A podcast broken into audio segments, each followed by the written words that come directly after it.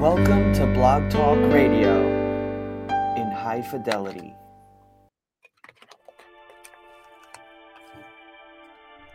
Challenging, thought-provoking, insightful.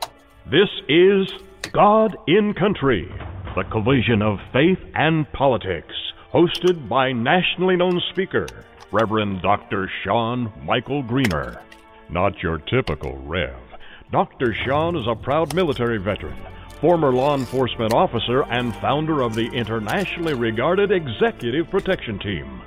Through counseling, elite life coaching, and national speaking, this ninja pastor tells it like it is. This series is biblically and politically engaged with the pedal to the metal.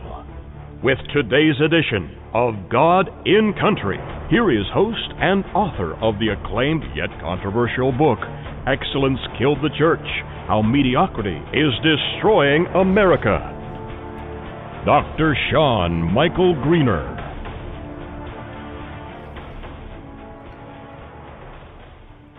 Well, if you say so, this is the Ninja Pastor. Welcome to the collision of faith and politics. That's right. You reached the right place. I'm all for it. Get on with your bad self. Now, since you did so well in getting to the right place at the right time, I'll tell you some other places where I be at. I'm on Twitter at the Ninja Pastor, at the Ninja Pastor. I'm on LinkedIn. I don't know how you find me there. Just put in my name, whatever. You'll find me. I don't even know. I don't know anything about LinkedIn. I have a bunch of people follow me. I don't even know how. It's pretty cool. And I do post stuff there frequently. I'm on, what's that thing called with the pictures, photographs, dadgummit, what is it? Oh, by the way, I'm opening chat, right? Instagram, ding, ding, ding. I'm on Instagram and I post my photography there. Now don't get all excited. It is a very, very, how should we say? I'm a newbie. So I'm very, very new to the whole, photography, and I'm doing a little bit of aerial photography.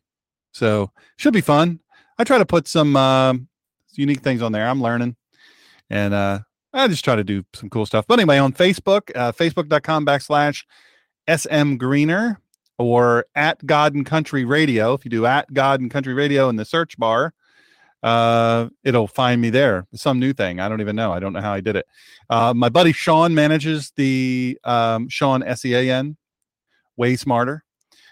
Sean manages the God and Country Radio show page at God and Country Radio. You type that in, you'll go right to it. So no worries. Click on like while you're there. Follow me.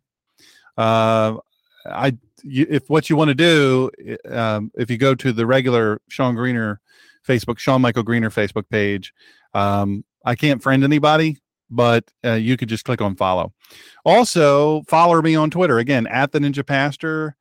And where else can you follow me? Gee whiz, I'm all over the place. Oh, yeah. DrshawnGreener.com, DrshawnGreener.com, or at or theninjapastor.com. I think that's what it is, theninjapastor.com. You go there, and then there'll be a little thing pops up. And if you wanna link in with us, not LinkedIn, but link in with us. We don't sell your name. Frankly, I don't know how to sell your name. I wouldn't sell your name anyway, but no, it's your name. You keep your name. It's a good name.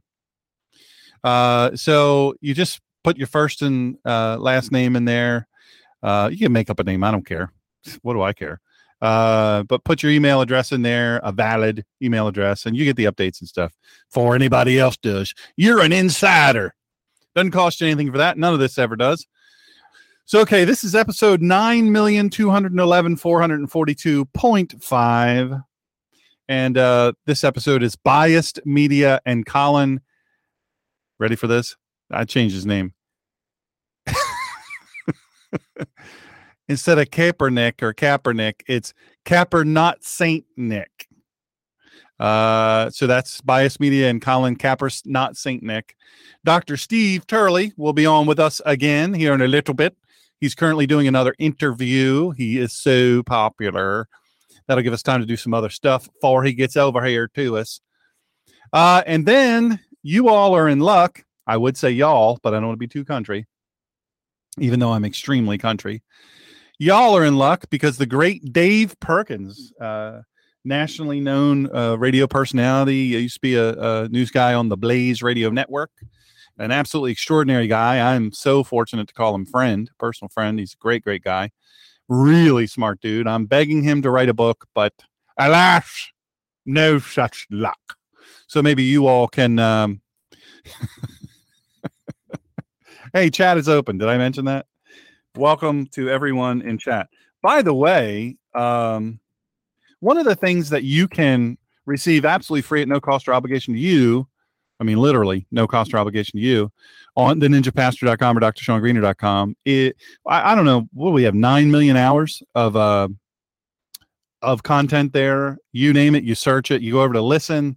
We have a player right there. It's super easy for you. You can play it and listen to it any way you want. But a lot of these things you can just tweet out. Just tweet out the link and tweet it out to people. Share it with people. Look, you want me to still be here next week? You got to tell. You got to be my. You got to be my odds and ears.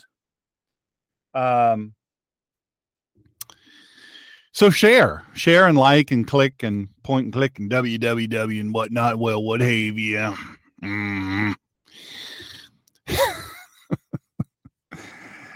People are looking at me funny. Anyway. Hey, this is just my usual uninformed and dispassionate and totally politically correct self. That's me today. Not really.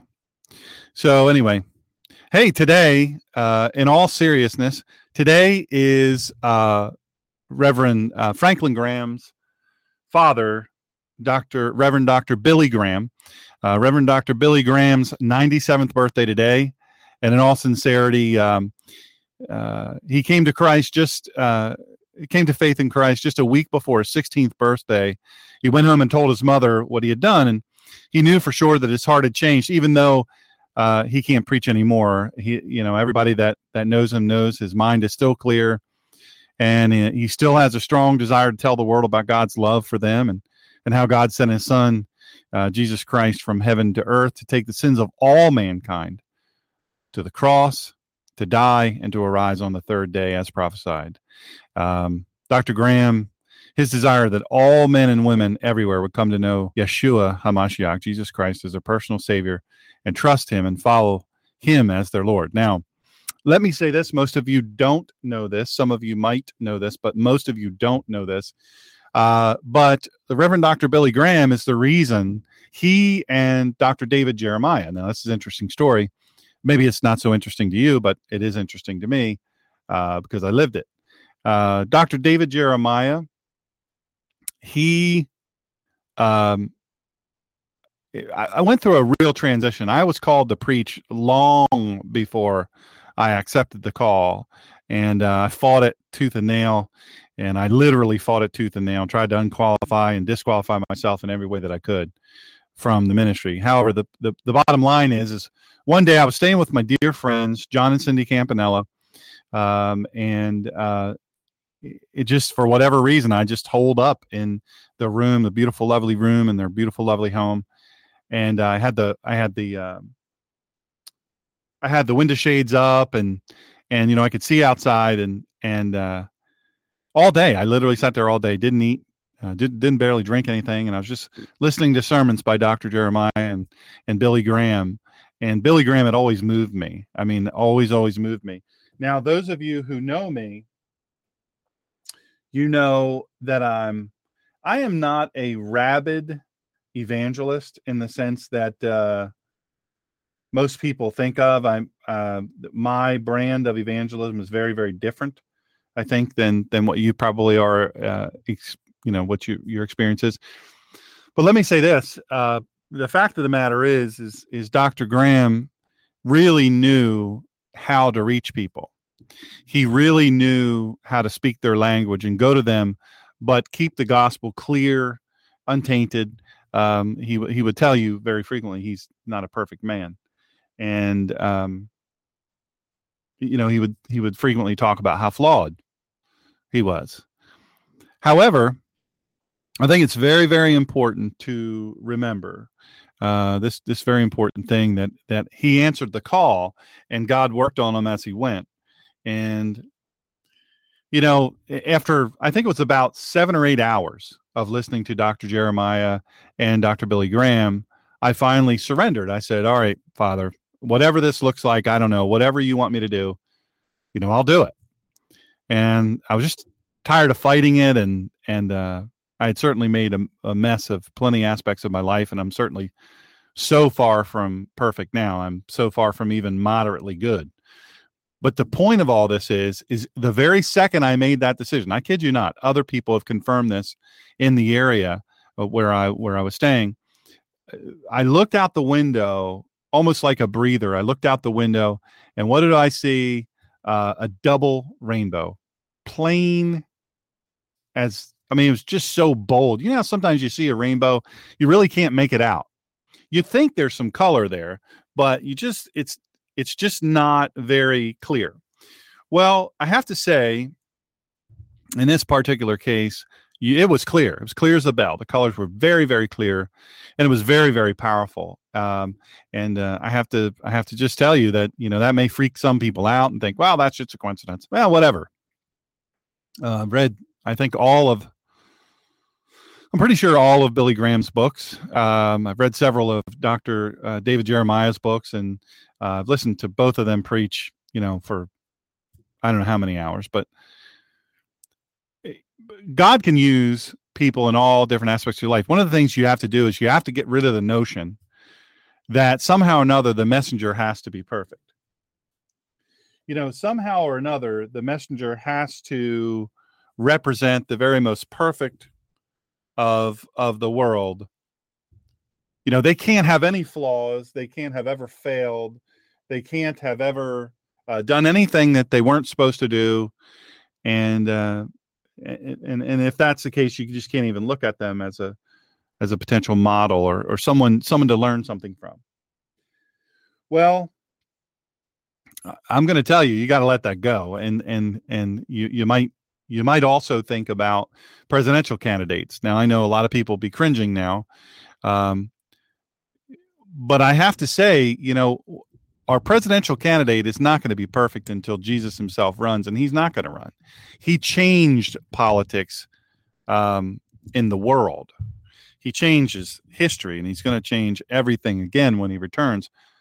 The fact of the matter is until Yeshua HaMashiach, Jesus Christ, runs for office, which he ain't, he's already King of Kings and Lord of Lords, there's not going to be a perfect person. So you need to let that go. You need to let it go. Just you might say, well, it's lesser two evils, try to vote him for that. I get that, man. I really, really do get that. I do. I get it. I get it. I get it. I get it. My buddy that's coming on a little bit later on today, Dave Perkins, one of the smartest people I know. And even though he and I both are of one accord, we agree that Trump would have never been our first choice. He wouldn't have been our 15th choice. How many ran? 16? But he is our 16th choice, and he is our choice. Everybody else fell by the wayside, and he won. He kicked everybody's butt. And you may dispute his business acumen, and I've done whole shows on Donald Trump when he was a candidate and not our nominee. But now that he's our nominee, bottom line is, he's our nominee. And I don't want to see Hillary Clinton get into office under any circumstances.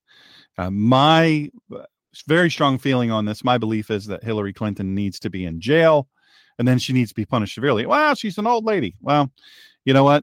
She has been a criminal for the last, she's entered into a criminal enterprise the last 35 years or so, and she needs to be punished.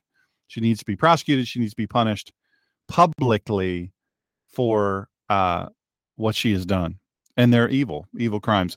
Someone on social media suggested, and I guess maybe 7.1 thousand people suggested that a good move for Donald Trump. And I have to say, I agree with this.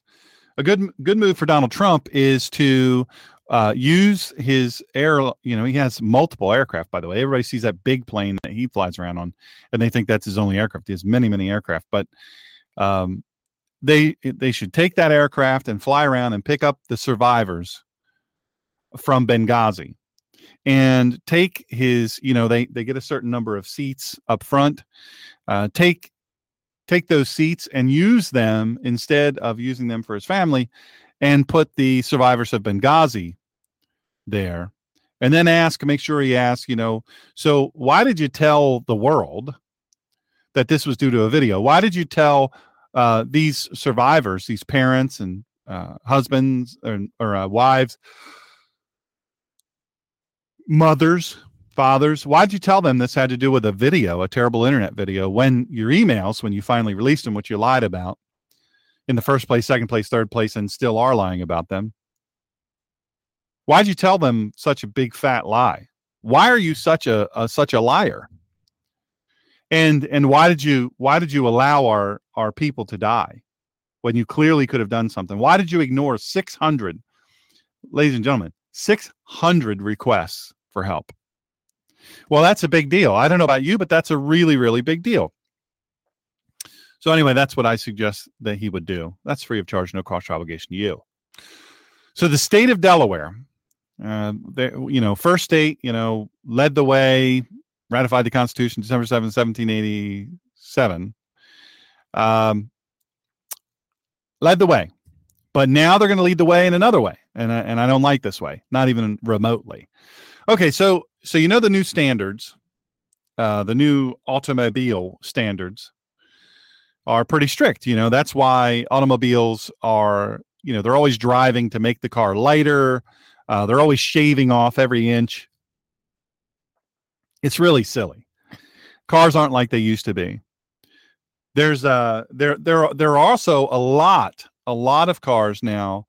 I was talking about this with my mail lady, the best mail lady in the world. She is U.S. Mail. Her name is Tina, and she's been my mail lady. Actually, the politically correct term, the actual correct term, is mailman. Mailman has no. It's mail carrier, but mailman is allowable. So anyway. That has nothing to do with anything other than she's just amazing. And we know that when she's out, because, we get the wrong people's mail and hey, Faye. So we were just talking about this today. And we're talking about how many recalls. I'm taking my son's car tomorrow, has that Tanaka airbag. You guys heard of that Honda, major recall. And so they've got to take out the module that powers the explosive device that powers the airbag. Now, those of you who know me know I was permanently disabled, 100% disabled, in a head-on 92-mile-per-hour versus 51-mile-per-hour head-on car crash in which a young man, 17 years old, in the other vehicle passed away. I was going 51. They were going, actually, when they hit the median, they were going 109. And when they hit me, they had scrubbed their speed down to 92. Head-on, I went from 51 miles per hour to 0 in 7 feet. All that said to say this, I was in a big Suburban, even though I wasn't supposed to have survived. They were in a huge SUV as well. And, they have these crumple zones and they have all this styrofoam. You might never know this. You might not know this, but if you are ever at a crash site, you're not in the crash. Look around, you'll see a lot of styrofoam and little bits and pieces of styrofoam laying all over the ground. Well, the reason for that is because they stuff styrofoam as a energy dissipation and attenuation device. Well, they do that because they got to make cars lighter because of these CAFE standards. So what happens? They come up with these vehicles. They say, hey, we have to save gas. We have to save fuel. And as a result, the cars that are on the road are burning less fuel. For the number of miles they're driving is burning less fuel.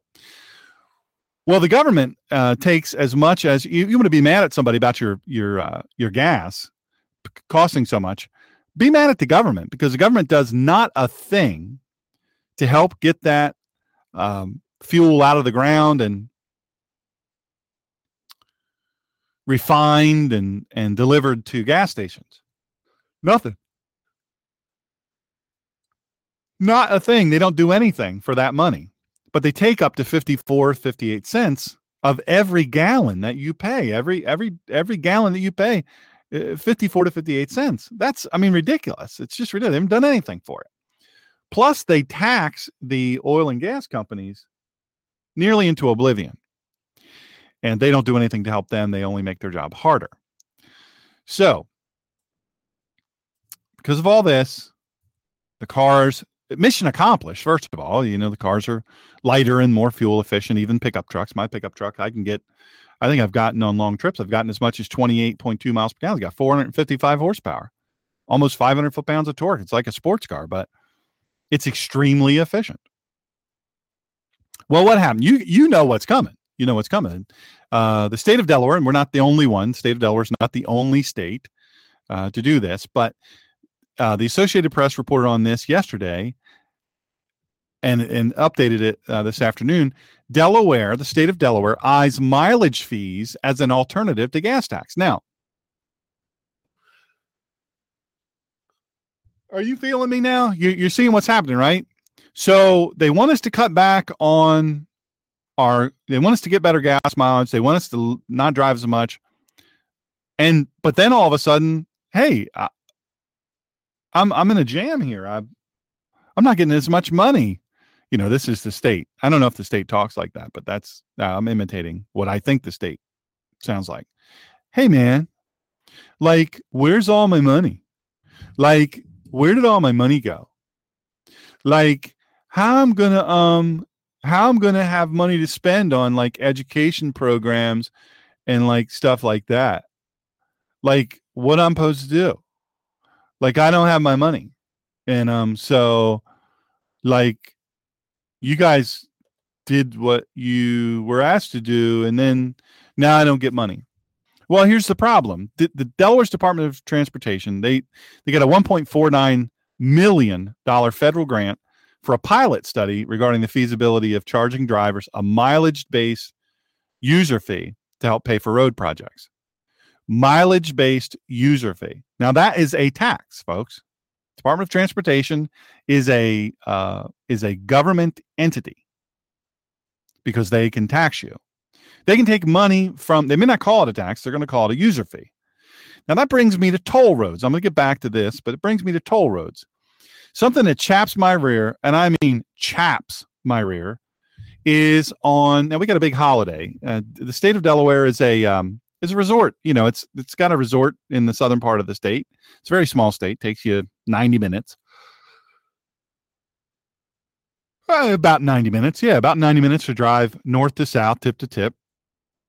And at one end of it is Resort Beach, Rehoboth Beach, and Dewey Beach and Lewis Beach and Cape and Lubbock State Park and Bethany Beach and Fenwick and all that stuff. It's all beaches and it's a big deal. It's a big deal in the summer.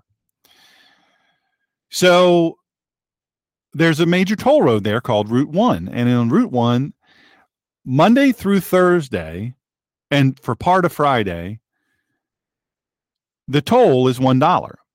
Now, if you go south through the city of Dover, which is the capital, you're going to pay $1. If you go north, Monday through Thursday and part of Friday, you're going to pay $1 to go through Dover on Route 1. Except for the afternoon at a certain point, it's the magic hour when they triple that dollar to $3. You guys hear me, right? And what they'll say is, look, it's $3, right? So I head south and north a couple times, many times on Fridays and during the week. And so for that privilege, I get to pay $6 for the same privilege that cost me $2 just a day before, maybe even an hour before. Do you see what I'm saying? Now to you may think that's pretty pedantic. That's pretty childish. Why are you fussing about that? Because it's theft, folks. It's theft. And ultimately we have to be aware of getting, what do they call it?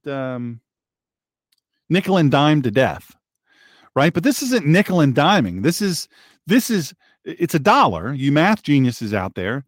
It's $1 Monday through part of Friday. And then this bewitching hour of Friday, some certain part, magical time on Friday, it is now $3. Well, how did that happen? How in the world did that happen? How did that happen? Who voted on that? Did anybody vote on it, or was this some obscure, it's very benign, very benign. We're just going to raise it a little bit. It's still under $5. It's still under, other states charge you $7, $8, $9, $12. They charge you a lot of money. Not us. It's only $3. Now, they have these little transponders. They're called E-ZPass. You guys know all about E-ZPass. There's this little transponder, right? So they can't say that it's for road maintenance. It's for, because there's more people on the roads, where's the roads out. Come on. There's a lot of people, but you can't convince me that it's that much more at some point in time on Friday until Sunday evening. You can't convince me of that. And you also can't convince me that the reason for the extra money, the reason for the extra money is because we have to pay all these toll booth people. They have this thing called the E-ZPass that's hooked up in your car. You don't have to touch it. You link it to your credit card, and guess what happens? It magically talks to the little transponder that's above you. You go through the fast lane, the E-ZPass fast lane. They don't even have to count it. There's no administration on the inside. Nobody goes, Dr. Sean just went by. Wave at him, everybody. Get near the picture window. There he goes. No, that's not how it works. Welcome to our guest in chat, by the way. Thank you for joining us. So that's not how it works. That's not how any of this works. In fact, due to automation, there's almost nobody needs to even be in there. I mean, there's some basic accounting functions, and if the public, wants to come in and say, "Hey, my transponder's not working anymore. Can you hook me up?" They'll do that. They'll do that. Oh, my little Velcro fell off. Oh, I got a new car. Can you give me those little Velcro strips? So the Federal Highway Administration on Tuesday announced $14.2 million in grants for several states to explore alternative revenue mechanisms. In other words, ways to take your money to help sustain the long-term solvency of the Highway Trust Fund. Delaware's grant provides funding for a multi-state pilot study in collaboration with members of the Interstate 95 Corridor Coalition using onboard mileage counters and 50 vehicles to explore the feasibility of replacing the gas tax with a mileage-based user fee. The PROS project will be overseen by a steering committee of coalition members co-chaired by Delaware Transportation Secretary Jennifer Cohen. Now you might say, Sean, I don't live in your state, so what do I care? Coming to a town near you. Now, how do you fix this? I said, quite apoplectic, how did this happen? I say it every time I drive through, and it's not $1, it's $3. Every time I rant and rave, you best be glad you're not on the phone with me or in the car with me, because I'm telling you, I go ballistic every single time. Now, one of my projects that I work with is a group called CSG, Center for Self-Governance, CSG, Center for self-governance.com. Now, September, Center for Self-Governance has made a huge commitment to Delaware. Huge. They said, we want to turn this first state around. We want to reclaim our power and our control. We want to reclaim our liberty and our freedom. So what are we doing? Now, I'm telling you, you got to write this down, Center for self-governance.com, or go to DrshawnGreener.com. There'll be a link there. Center for Self-Governance is coming in the month of September, a month that's very near and dear to me. They will be in Newark and Middletown, and also downstate. That's what we call it, the Southern Delaware. There's only 3 counties in Delaware, right? Sussex, there's Newcastle, farthest north, Kent County, and then Sussex County. And there's one area code, 302. That's it. It's the whole deal. So we've got all kinds of stuff going on, but it's kind of really kind of cool here. Really, really kind of cool how this works. If you have ever taken a class with Center for Self-Governance, on Tuesday, September 20th, you could take level 2 if you live downstate or somewhere like that. Maybe you live in Kent County. It's not far. Like I said, it's 90 minutes to drive the whole state. For Pete's sake. We're not making a watch here. You can, I mean, you can. People are texting me saying that's impossible. How can you drive a whole state in 90 minutes? You can. I'm not making this up. This is how it works. We're a tiny state. We're second smallest state in the country. We have one of the highest crime rates, unfortunately. All due, thank you very much to Wilmington, great bastion of liberal and progressive Democrat ideology. All that said to say, if you want to fight that stuff, here's your chance. So we'll go Tuesday to Friday. And the great Mark Herr, by the way, one of the founders of Center for Self Governance, he'll be teaching. He always stays at my house, and we love it. He's a great guy, super smart dude, super smart guy. So Tuesday, 9:20. That's a Tuesday, 9:20. Level 2 will be in Sussex County at First State Manufacturing. Now, I've been to that. It's in Milford, Delaware. It's really the city. This is interesting to some, maybe just to me. Milford, Delaware, part of Milford is in Kent County. Part of Milford is in Sussex County. I think that's kind of cool. Anyway, First State Manufacturing, Milford, Delaware, beautiful place, really, really lovely accommodations. From 9 to 4, you can take level 2. If you've taken level 1, don't worry if you have you might say, well, I don't have my program requirements, any of that stuff finished. I'm started on them, but I'm not finished. We're going to help you complete them. That's one of the things we're committed to doing. I've completed level 5, and in the process of that, we came upon the idea of, hey, let's help everybody get the program requirements done. You might say, well, it's a pain in the neck. Program requirements help you learn what to do in real life. They help you to take back your government. Self-governance, the Center for Self-Governance. That's why it's called that. I don't know if you know. So then you've got Wednesday, 9/21, 21st of September, level 4. Newcastle County, that's at a private home in Middletown. You have to register for these. You know, we kind of have to check you out a little bit. We don't want to have you up in here, you know, getting all crazy on us. So Wednesday, 9/21, level 4, it will be at a private home in the town of Middletown, Delaware. Nice. You'll be comfortable, food, the whole bit. Multimedia presentation, the whole bit. Level 4. If you've taken level 4 before, this is a totally new and dynamic level 4. The one before is just blow your mind. This one's even better. So you can take it again. You can audit it for, I think, $10. If you've never taken level 4, then take the class. It's powerful. That's 9 to 4. So much bang for your buck, let me tell you.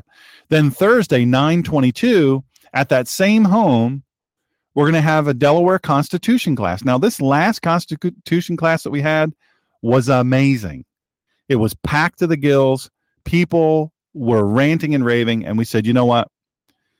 We're going to do this thing again. So 5 p.m. to 8 p.m. on Thursday, 9/22, Delaware Constitution class. By the way, it'll blow your mind what's in the Constitution. So you know, and, oh, by the way, let me just finish with this. Friday, September 23rd, that is a famous day. Do you guys know why that's so famous? Does anybody know? Does anybody know why Friday 9/23 is so famous? It's such an important date in history. That's when I was born.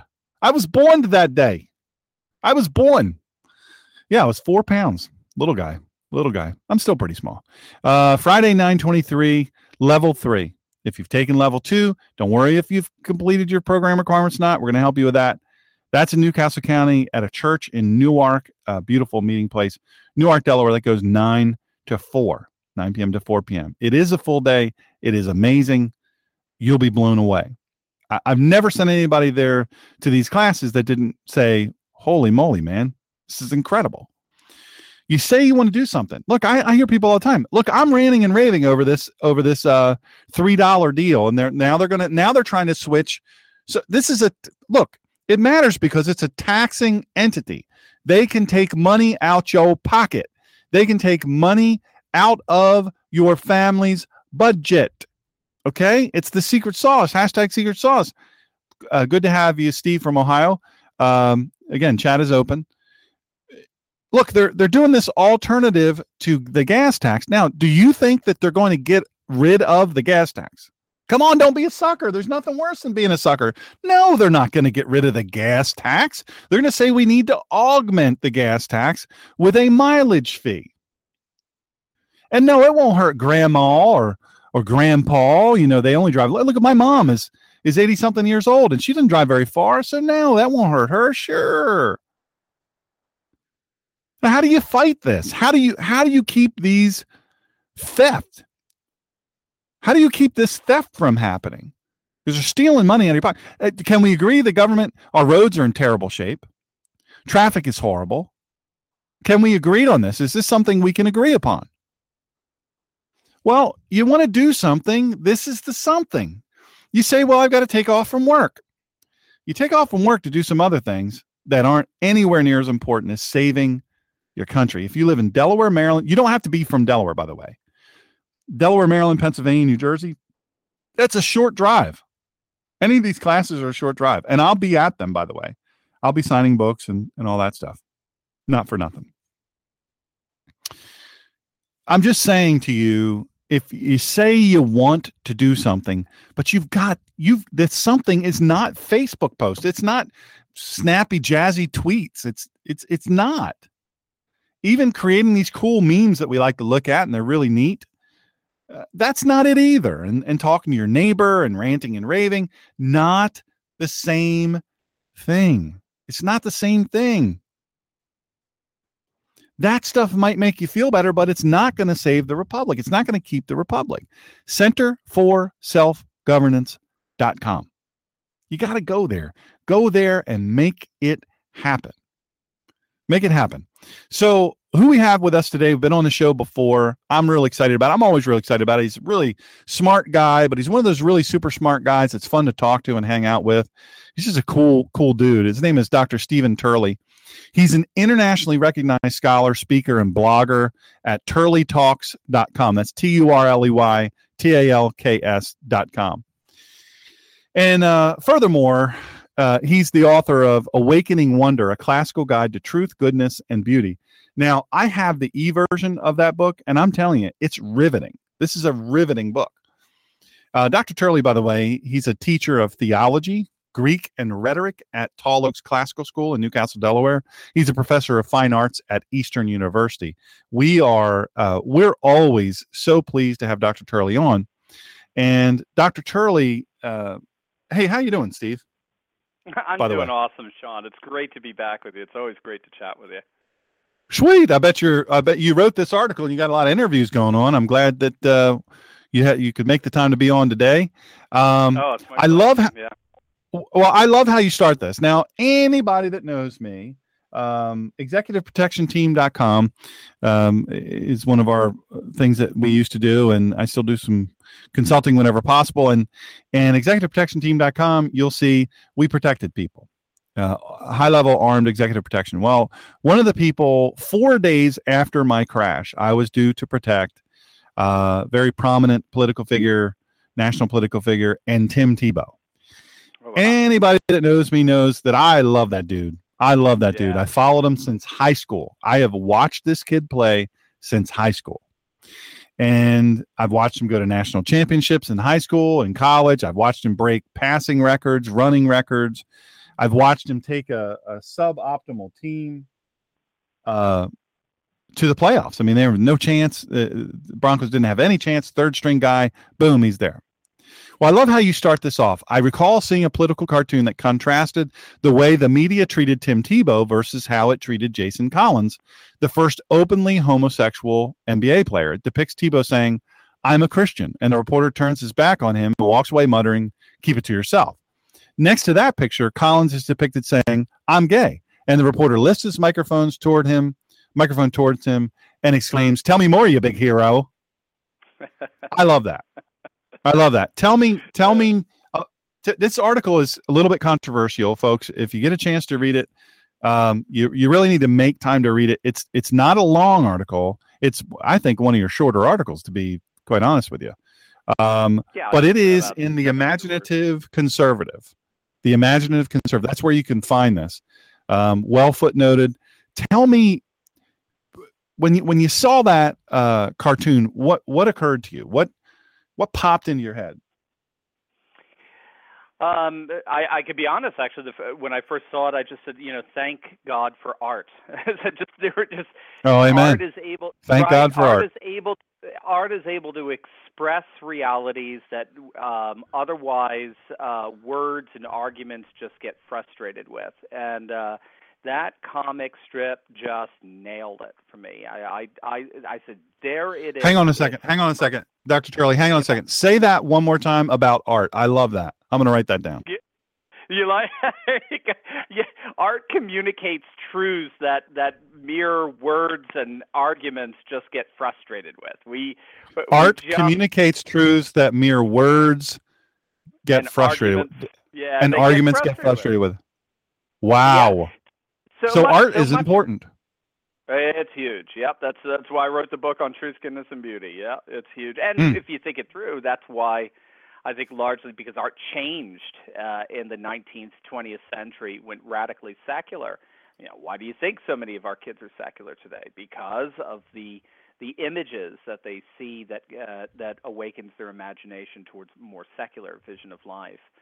So yeah, this I couldn't help it. I'd love to start off that article with this comic that just juxtaposes just two fundamentally different orientations towards Tim Tebow on the one hand, and of course our openly gay basketball player on the other. And so when I saw that cartoon, I just said, this is why I love art. It's able to capture things just in one picture or one or two frames, what have you, that it took me 700 or 800 words to try to communicate. Well, I love art. I think I agree 100% with you. If you paint or draw what God tells you to paint, you photograph what God tells you to photograph. If you write what God tells you to write, you will change lives. You will change minds. It's just a powerful thing. So that was your first paragraph, folks. The first paragraph of this great article. And this is a different sort of article. I've read virtually everything that I know of that you've written, and this one stuck out to me. Now, you then hit your next paragraph. You're never one to shy away from the third rail. Have you noticed a difference in the way the media covers liberals versus conservatives? Now, I just want to say this to folks listening all across the world. We get people listening all over. By the way, our Sunday, I just finished a series. I think I'm finished. I don't know. Our Sunday thing, you go to theninjapastor.com, go over to listen, upper left on the bar there at the top, and commercial free. We just did the next or last, I don't know if it'll be last or not, in a series of things on sevens. I want you to listen to that because you know what? We're fighting the media. You know, if you've ever played sports and there's a referee, the referee, if they're crooked, it's going to make your game very, very difficult, extremely difficult. Mm-hmm. If you've got to play also against the referee, so you've got to win. What I always said when I was playing and when I coached, listen, you've got to play so good that you're undeniable. You got to play so well. You got to make such an impact. You don't leave it up to the judges or the referees, just like in MMA and boxing. Don't leave it to the judges. Get a knockout, get a submission. Don't leave it to the judges because you never know once you put it in their hands how it's going to be. Well, that to me is how it is with the media. We all lament the media. Oh, well, if this was so-and-so, then we would have never, you'd never see this or you never like, for instance, how about these floods? How about these floods? You've got these Louisiana floods. Well, when George Bush, 43, was president, oh my goodness, he's a racist. He's not helping these people, even though talked about this last week, the crooked black leader of New Orleans let his people drown, let his people die, in open defiance. And now this guy's in jail because he was so crooked. But the media does treat liberals different than conservatives. Why is that? Why do you think that is? Yeah, that's exactly what I explore in the article. And as a side note, too, just as we flesh it out together, one thing I always found myself doing that I'm not doing anymore, but I hear conservatives doing all the time, is that they say something like, you know, the media should just report the facts and that's it. You know, stop putting your own spin on things. Just give me the facts, what happened, and I'll make up my own mind. And for me, the irony is that that is precisely this conception of the world as comprised of mere facts that actually gave birth to a liberal conception of the news in the first place. So so for me, writing this article was also something kind of fine-tuning the way I understand the news and the media and the like, and also really appreciating alternative media, the eclectic cultural element of alternative media. I think the big thing is that where I start with the article is that in many respects what you're doing, what larger talk radio world is doing, is sort of a renaissance of 19th century journalism. Scholars locate the beginning of modern journalism with the Jacksonian era, where we see the rise of the mass press. And we find there that papers and magazines were totally unapologetic advocates for specific political parties and positions. One scholar points out that papers often spoke in the first person plural, we. So we support such and such. So it's when they're talking about policies, they included the readers in support of these political positions and opposition to their political opponents. And so like with talk radio, that was just considered thoroughly normal. It was received as an extension of the political debates going on among politicians and candidates. But things changed. Things changed in the early 20th century. I cite the media historian Richard Kaplan, who points out that it started to get viewed, particularly among the universities, the journalist schools, that an objective press, a press that was completely uncompromised by any political bias, was necessary for an informed public square. Right, so journalists should not be under any influence and coercion of corrupt politicians, which of course amen to that. And so what journalists ended up doing is they looked for a methodology that accounted for a nonpartisan, objective, disinterested integrity in the reporting. And what happened among the media was the same thing that was happening to the nation as the whole in the early 20th century. Journalists began turning toward a more secularized conception of their craft. They found that the commitments comprising secularism, these two main commitments that I explore in the article, would give them an air of objectivity. So we're de-godding things. I don't know if you know, and I think to me this is interesting. There is actually talk right now of we're going to talk about this later in the show with Dave Perkins. I don't want to jump the shark here, but I think it's important. There's talk now that, hey, maybe we shouldn't have people stand for the national anthem. You know what? Maybe we shouldn't have the national anthem. We're so, I don't know. We're such a diverse society now. Maybe we shouldn't have the national anthem. Oh, yeah. Maybe we shouldn't. That way we don't have to have this guy not stand. You know, it's kind of embarrassing for him, embarrassing for other people. So we don't want to be that kind of society. So maybe what we'll do is we'll just stop doing that. Well, that's egregious. It makes me mad. It makes me mad that anything like that would ever see the light of day. Anybody, I would want people to be, embarrassed to ever say that, to ever bring that up, but they're not. People aren't embarrassed of that. And so they bring it up and they say, well, maybe this is something we should do. And that's extraordinarily exasperating for me. So the secularization of journalism, not that we would ever depend on journalists, air quotes, journalists, to teach the truth or to speak the truth.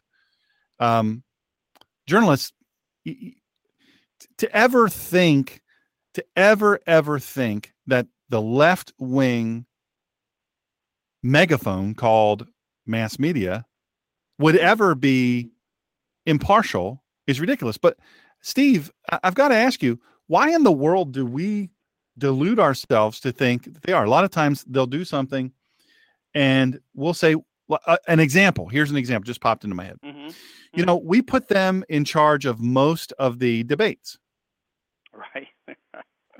Right. We turn our turn the information that we want to get from these debates. We turn it over to people who hate the Republican candidates, hate them, right, despise them. Right. We turn it over to them. We say, well, no, they'll be unbiased. Yet every single time, every single time, it's just exasperating. Every single time we find that they're not impartial, that they're not unbiased, they're not being fair or right. Right. You know, it's exasperating. Yeah, it's exasperating. How do we shut that down? Yeah, it is. Wait. Let me use a different word. Yeah. How do we nullify them? How do we nullify them? There you go. Well, I do think there is some good news in that arena, and that comes from post-secular studies. Post-secular studies are a discipline that's in the universities today that recognizes that secularism is beginning to wane itself out. It's self-defeating. You know, secularism can't be sustained. Secularism says it is objective and it gives you only facts. And of course, you don't even need to be a Christian to figure this out. All you have to do is ask, you know, people like in Black Lives Matter, and they'll run out and say, well, whose facts? You know, whose objectivity? I mean, even the most skeptical leftists are beginning to really reject this notion of secular objectivity. And then they turn around and then they say all values are person relative. You get to make up your own values. It's, you know, whatever turns you on, that can be your value system. Well, wait a minute, but then we value that. That becomes our new absolutist value system. We tell everybody that values are relative, and the only way that maintains itself is if we absolutize it. So it's an intellectually, morally incoherent belief system, and that's just the beginning. I mean, it gets worse from there, so, and it doesn't run things too well either, you know. So, I think there's some really good news in that. The alternative media and the rise of the alternative media is I think that's key. Let me just switch phones here. Sorry, I have one phone that's running out of batteries. There we go. That's key. The alternative media recognizes that there just simply is no way to do journalism apart from some larger worldview and a larger shared life world. There's just simply no such thing as culturally unbiased news reporting. And that recognition is a good thing because it's really calling the bluff of a value-neutral, objective reporter completely free of personal biases and preconceptions. That's being seen more and more as a myth. Sean, have you seen some of the studies that just been coming out? And I think the most recent one was the Media Insight Project. It was a poll, or it was more actually a study that showed that only 6% of Americans have confidence in the media. I mean, that's stunning if you think. I mean, Congress has more support than that. Mm-hmm. This creates some really interesting conditions for resurgence of community-based or culture-based news reporting and journalism, something that operates thoroughly and unapologetically within shared values and perspectives of a particular shared life world or culture.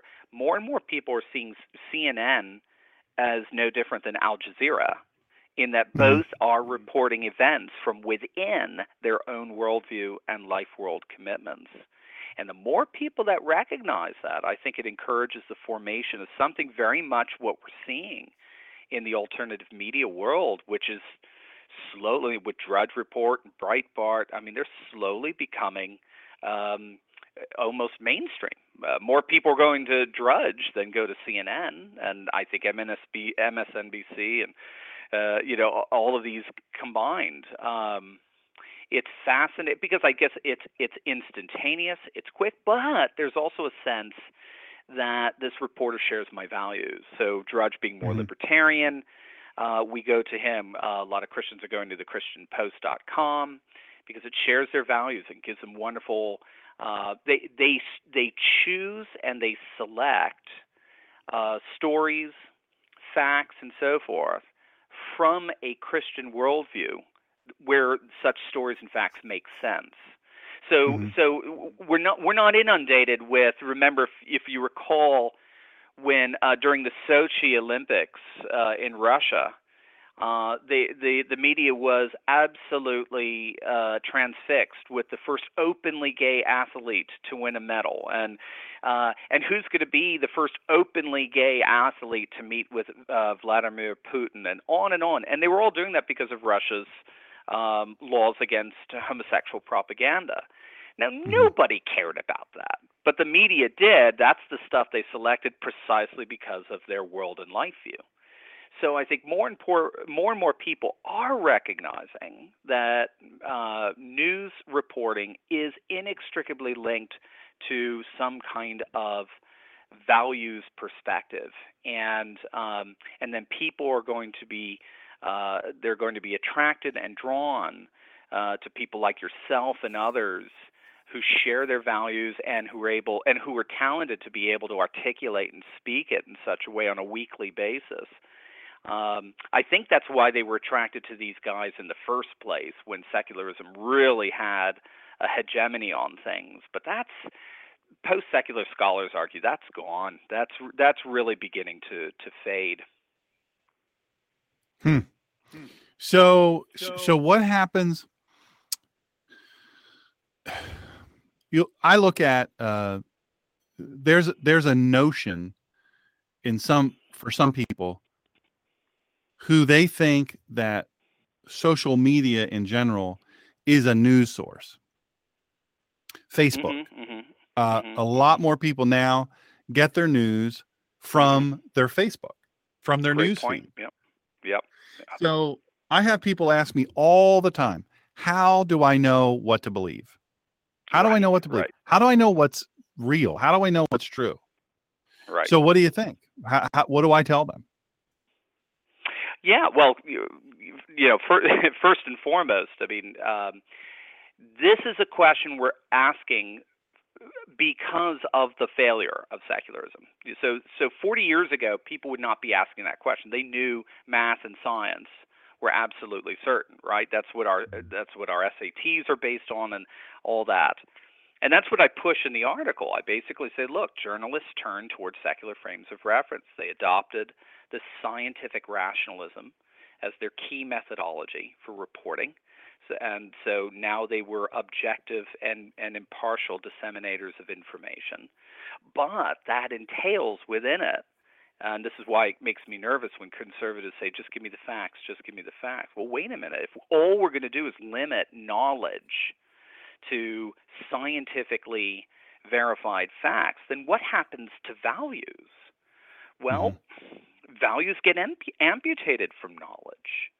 So in other words, scientific facts are considered objective precisely because they transcend the biases and prejudices innate to cultural values and norms. And so what emerges from this pre-commitment to scientific rationalism is what we call fact-value dichotomy. Facts are objective, while values are subjective. Facts apply to all, while values apply to only some. And so that's why you see the media committing itself to relativistic lifestyle values, and as a matter of fact, you can't get onto a newspaper or TV or radio report or website that doesn't have a lifestyles feature. You know, I point out in the article, you can learn about everything from the sex habits of entertainers to horoscopes. You know, you name it. So this is what's created this liberalism in the media, If by definition, secularism, committing yourself to secularism, makes you commit to rationalism on the one hand and values liberalism on the other, well, then by definition, there are only two kinds of people in the world: those who are committed to secularism, those who are not. And if you are committed to secularism, then by definition, you are rational and you are liberal. And if you are opposed to secularism, then by definition, you are irrational and you are repressive. And that's exactly how we see the media deal with conservatives. There is an assumption of ignorance and irrationality. The good news is that's beginning to break down, but that is also causing people to rethink, what on earth, how do I know, what can possibly be certain? Well, I'd submit to you, when you're thinking through, what is knowledge? There are classically three tests for truth. There's logical consistency. We all look for it. If you argue with me, you've proved the point, right? That's what I always love to tell my students. You're looking for some kind of law of non-contradiction in there. There's empirical adequacy. There has to be some evidence of what you're talking about. It can't just all be invisible, eternal things. There must be something tangible and empirical. And there has to be some kind of experiential relevance. These are three very common tests for truth that you see for the history of philosophy all through the Christian era and so forth. And now every worldview, including secularism, puts forward their worldview. And when they get scrutinized with those tests for truth, a lot of them can do well, but they'll fall short. They'll break down somewhere here or there. And the Christian claim, it's a very bold one, is that when you put Christianity and its claims up against the test for truth, it passes, and it passes beautifully. And not only is it true, not only is it evidential, the resurrection of Christ happened in time and space and history, and you can't explain the rise of the church without it, but it's radically meaningful. The experiential relevance is beyond anything we could ever imagine. So, So if people are, they're like, I can't get around this. And everywhere I turn, they're saying this guy's wrong and that guy's wrong and blah. I hear you. Yeah, it's a little bit noisy out there right now. No, we're going, I think, through a paradigm shift. But the good news is, in Christianity, we believe everyone's created in the image of God, and by definition, therefore, we image forth these three tests for truth. We're all looking for logical consistency. We're all looking for some kind of empirical adequacy. We're all looking for some kind of experiential relevance. Put those tests of truth to any worldview. You'll find at some point they fall short. Put them towards Christianity, and you see Christianity shines through. Awesome. Hey, I was watching the Olympics, I guess several 100 million other people around the world. And I was watching this one women's race. It's a women's race, track and field. And I see this person from South Africa, clearly and obviously a man. Right. I mean, yeah. Absolutely, clearly and obviously a man, so much bigger than everybody else. It looked exactly like a man, built exactly like a man, moved like a man, the whole bit. Well, so I decided to do some research. I'm hearing the commentators, all liberal, of course, trying to dance around this controversy of this person has been tested genetically and has tested as a man. I know where you're going. No. That's great. Yeah. I'm a woman. I'm a woman, right. And I shouldn't have to be asked. Right. All of her competitors. I thought it was just a couple, but I find out later that it's all of her competitors, and I'm doing air quotes under her. All of her competitors in these races lodge complaints. They say, look, you can't allow somebody that is clearly and obviously a man to run a women's race. Right. It's not right. And it's unfair to us. Well, the person, I'll just say person, the person won easily. I mean, it was just, it was brutal to watch. Right. And you saw the faces of the women, the actual real women who were in the race. And, you know, they didn't want to be interviewed. They didn't want to be, they didn't want to say the wrong thing. They didn't want to somehow or another bring shame to themselves or their country. And it's just amazing how this works, because the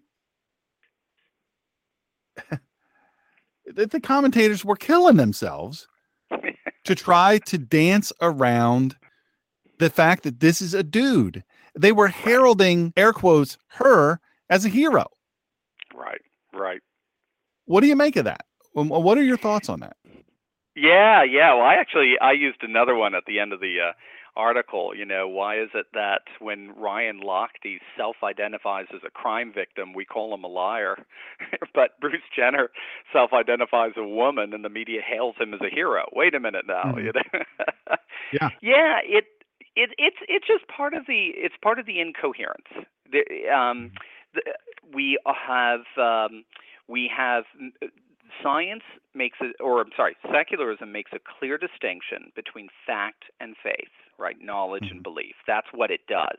It doesn't work, but nevertheless, that's what it does.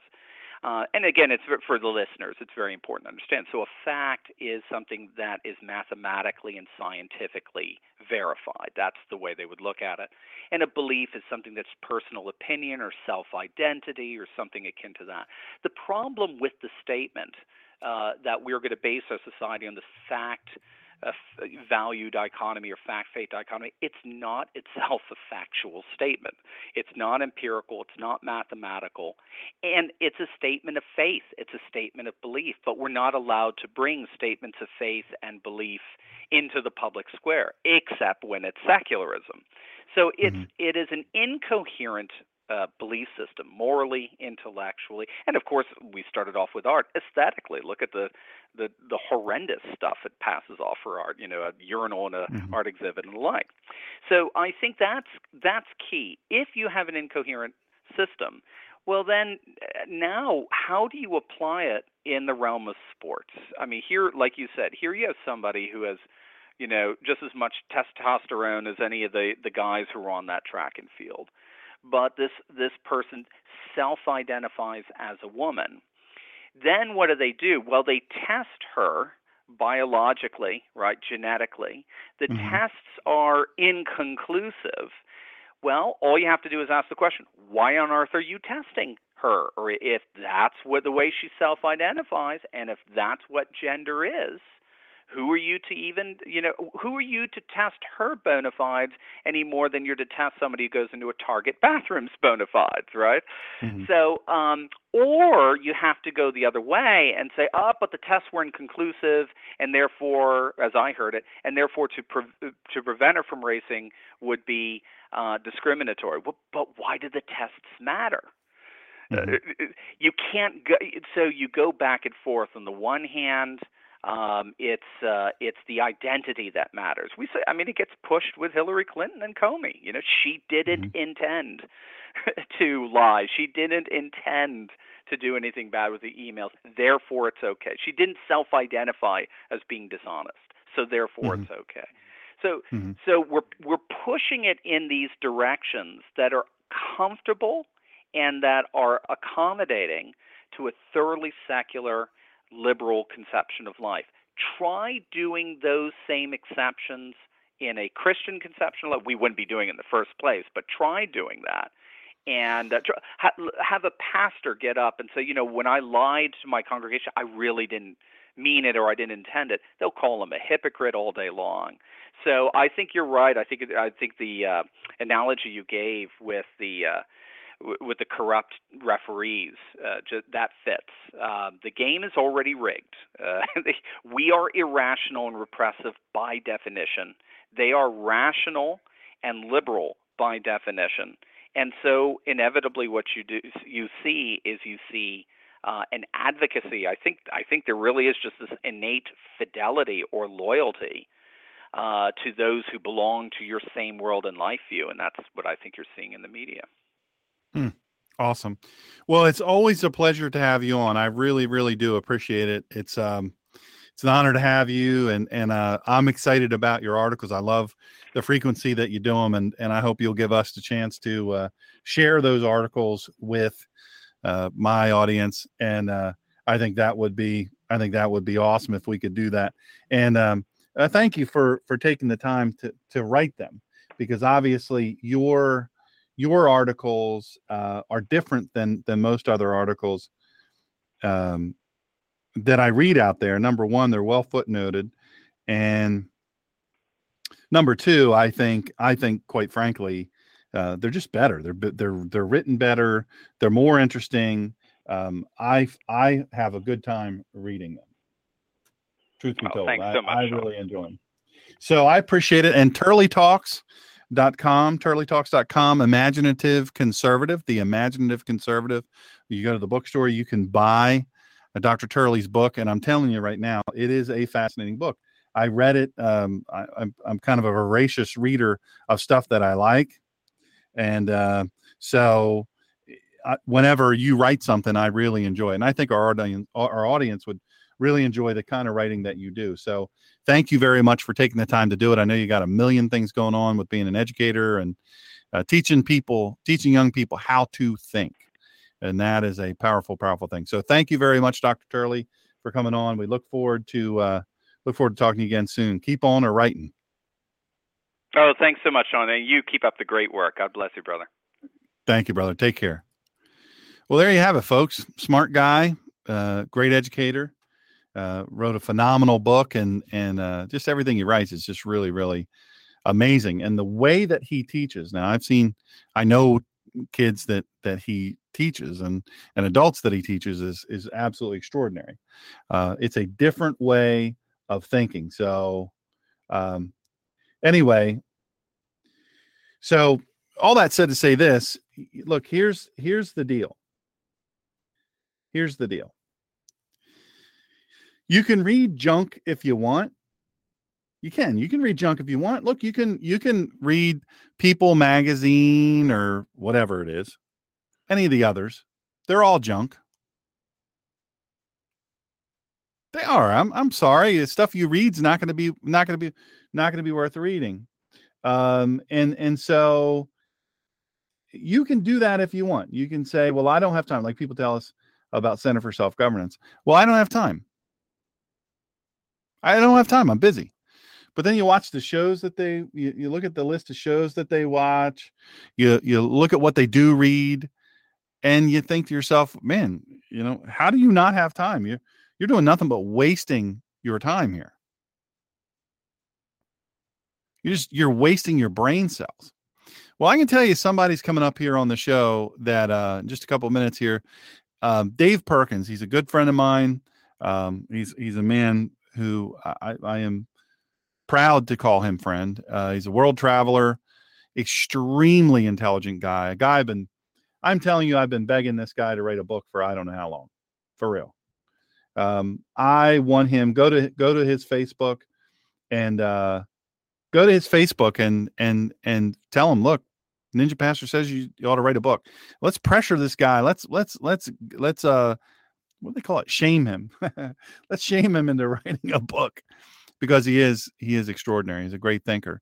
So one of the things that he wrote this past week in circulating social media, I mean, Dave Perkins he's a big time radio guy, very, very successful world traveler. When I say world traveler, man's been all over the world many times, been to Israel many times. He's just a cool guy. And there's when he talks, that old commercial, E.F. Hutton, when E.F. Hutton talks, people listen. Well, that's Dave. You want to know what the deal is? That's Dave. So here's what he wrote. Please remember, Colin Kaepernick's actual claim to offense is that there are bodies in the streets and people getting paid leave. This is not a general rap on America, but a complaint about police killing black people with impunity. If you were to ask him for cases, he would probably get every single one wrong. Michael Brown never put his hands up, just earnestly and vigorously tried to kill Officer Darren Wilson more than once. When Eric Garner famously said, "I can't breathe," the officers were not on his chest and didn't have him around the neck. He couldn't breathe because of his heart. That's a symptom of a heart attack, which he probably wouldn't have suffered if he had not resisted arrest with such vigor. The officers in Baltimore are all free, having been found innocent of trying to harm the guy in the back of the van. Well, he harmed himself after trying to flee arrest, by the way.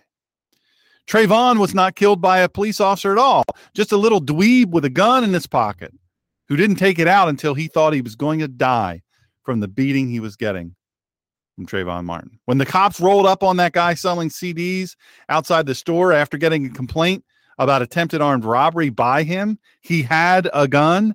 They arrested him. He fought and tried to get the gun out, etc., etc., etc. I remember one policeman back shooting a running, unarmed black man on the East Coast, one of the Carolinas, I think South Carolina, I think it was. And that policeman is in prison right now for murder, not paid leave. And in that case, the unarmed black man had wrestled the police officer and tried to get his gun, then run away. Now, the cop shouldn't have shot him, but it wasn't like a random shooting. It was an ongoing conflict in which the other guy had tried to put the cop's life in danger. Shooting in the back was wrong. It was not, however, random, like Colin Kaepernick wants us to believe. Colin Kaepernick has taken up with the lovely DJ lady, Nessa. She is all this, Muslim friendly, BLM supporter and all. And CK seems to have decided to become something she will admire, but he looks ungrateful and ignorant, and it will haunt him for a long time. Folks, I want you to welcome to the Collision of Faith and Politics a great, great man and one of my dear friends, Mr. Dave Perkins. Dave, welcome. Dr. Sean, how are you, brother? Good to talk to you. I have to confess I'm doing well. I have to confess that I did initiate a conspiracy against you. I think for you. Okay. In this case, I have initiated a shaming program, if you will, for everyone listening to the show to go to your Facebook, to go to your website, go to your radio show, and shame you into writing a book. I have tried asking nicely, but now we've got to shame you into. Now I know why. I didn't understand why suddenly everyone was telling me it's time to write a book. Now I get it. It's your fault. You're welcome. You're welcome, America. So how in the world are you? Tell us first about your world travels. You've just returned from multiple trips. Tell us what you're up to. Oh, let's see. My latest is a project, and I won't tell you too much about it offhand because I haven't consulted with the guy who's actually spearheading it, but it's a wonderful thing. It's going to be called the Bethlehem Project. It's about time someone went to Palestinians who did not want to kill Israelis and cause strife, but rather who simply want to have a life and hope and possibilities like everyone else, and try and figure out a way to give them those things. And I don't mean give like, here's your hope, here's your life. I mean, give them a direction to go, an education they can use, and opportunities they can seize to get somewhere. We know some Palestinians. You and I know some, I think, indirectly, and I, with some other friends, know some personally. We visited them in Bethlehem and the West Bank several times, and the problem over there is not Israel. The problem is gangster government owning and taking everything, and a complete lack of opportunity, a lack of future for ordinary people in Palestinian territories. It's about time somebody humbly and earnestly went in and tried to start something that would change that. And I'm happy to say I'm a donor and I'm involved as far as my friend will let me be involved in the Bethlehem Project. And I'll tell you more about that as time comes by. Well, awesome. Tell us about your other travels. Where all have you been here over the past several months? Oh, heavens. Middle East. We were about to go to Europe. A friend of mine and I were about to go to Europe, and suddenly he and I are both too busy. I think that may be the good Lord giving us a little itch to scratch to say, maybe you don't want to be in Paris or places like Brussels right about now. It was on our on our list, and we've postponed it. But the Middle East is where we go, and here I was, 5 years ago, never been there, wanted to go, couldn't imagine going, and now it's been 4 times and counting. And I've been to Egypt and Jordan and got to know some Christian Arabs and some Christian Jews and all kinds of fascinating people. It's a whole new world for me, life after 50. I almost feel like I'm not even the same guy. It's wonderful. I hear you. Hey, I know that you spent some time living in Brussels. I think Brussels, right? And I did, about 15 years ago. I lived there for 4 years. I lived in Western Europe in Brussels. How do you think it's changed? What would you say is the change? Well, people don't remember because people have short memories, but I was there when the cars were burning in Paris, and I promise you they were burning in Brussels too.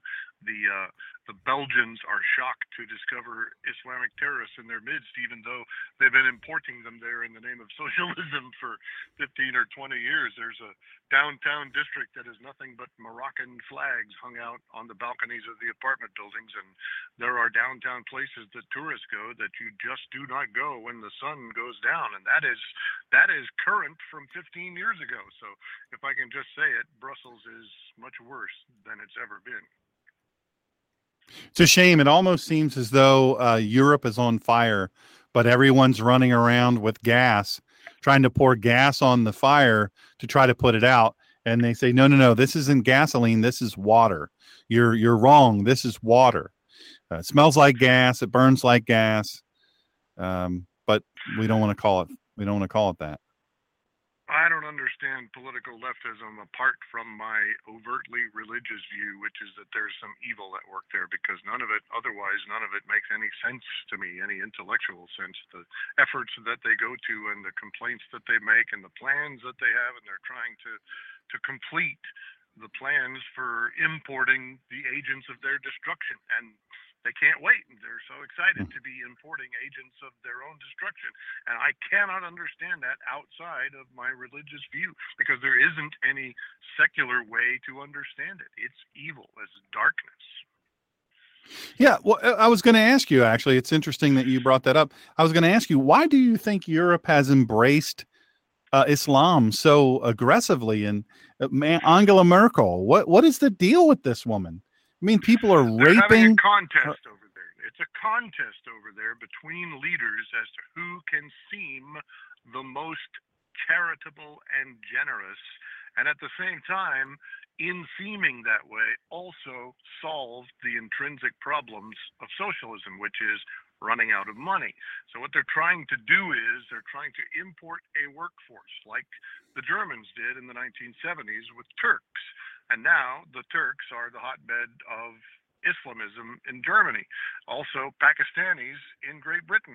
The Pakistanis are the hotbed of Islamism in Britain. Everywhere you see a European country that has imported a labor force to replace the labor force they had, that got old, and let's face it, in socialism, if you're 45, you're old enough that you don't have to work anymore. There's always going to be some set of programs you can be on. They're all proud of their post-war socialism over there, but Sean, it didn't last more than 1 or 2 generations before it went broke. And ever since then, they've been scrambling to replace a workforce, and the workforce they have chosen now is Islamic countries' workforce, one or another, and they're trying to pretend that nothing is wrong and the Muslims will be grateful to be included in the European dream and become Europeans and be called Europeans, and they're looking the other way when the Muslims proudly laugh and pat each other on the back and say, we're going to take over, we're going to destroy Europe, we're going to turn it into a pan-Muslim nation. The Europeans are still trying to save socialism, Sean. They've been trying to do it for 40 years, and it was never going to work. It lasted 1 generation and went broke. And this is the fool's game they're playing of trying to import a workforce to preserve socialism by putting money into it so they, the Europeans, can withdraw that money in the name of socialism. What amazes me is they claim to be so well-read, yet even the lightest reading will show you lightest reading of history that look, this is what's happened over history. This is what's come after us in all of our history. We look at Islam and we say, no, they don't have good intent for us, and they do bad things once they receive the majority. I found a book written in French back when I was wandering around Parisian bookstores on my spare time while my wife was doing business meetings in Paris. A book was called Les Fonctionnaires. It's from the 1970s, and the translation is The Bureaucrats, the Government Functionaries. And one of the things I learned in that book, written in 1977, is that 1 out of 3 employees, 1 out of 3 full-time jobs in France was a government job. In other words, the other 2 full-time workers had to not only pay all their share of all the socialism money, but they also had to pay the salaries of the 3rd worker out of 3, because that guy drew on the tax base for money. He wasn't a productive private sector employee. And this is 40 years ago, Sean. So what do you think it's like now in a place like France that's so proud of its socialism, but it's been broke for 40 years? They ignored the fact that they're broken. They continue tilting the scale, hoping to be able to import a workforce to tilt it back to the proper side again. I bet now 2 out of 3 workers in France are government workers, and it's on the 1 out of 3 to pay all the bills. Mm. One of our great listeners, and we're proud to have them, Lion021, also in chat, posted this verse, and I'm fascinated by this. What great timing. The verse reads this way: and they are dark in their intellects and are aliens to the life of God, because there is no knowledge in them and because of the blindness of their heart. That's Ephesians 4:18. You were saying that, you know, it's there's evil and there's darkness in them. And, you know, we have plenty of scripture to point to that, but it's interesting to me. It really is interesting to me to see how it's almost like they're running, and we're doing this here in the United States. I'm not saying this from any platform of superiority. We're doing the same thing. And you'd think we'd know better too, but Europe has plenty of centuries of history to tell us, look, this doesn't work. This is bad stuff. You're going the wrong direction. Turn around. They believe there's an arrogance to socialism, because socialism is social engineering. It implies the quality, the skill, the education, the knowledge of the engineer to do the social engineering. The implication with socialism is it's a better way because the people who engineer it are smarter. And so they always tell themselves, no matter how bad it goes, they can always tell themselves, well, Stalin really, you know, he was raised by an alcoholic who beat him, and Stalin wasn't all that smart. He was just tough. And what we really needed for the Soviet Union to work were the kind of engineers of society that we have in this generation. We are the smartest. We are the best. We're the most wonderful generation that has ever come upon the face of the earth. And when we do socialism, it's going to be right and true and good. It's arrogance.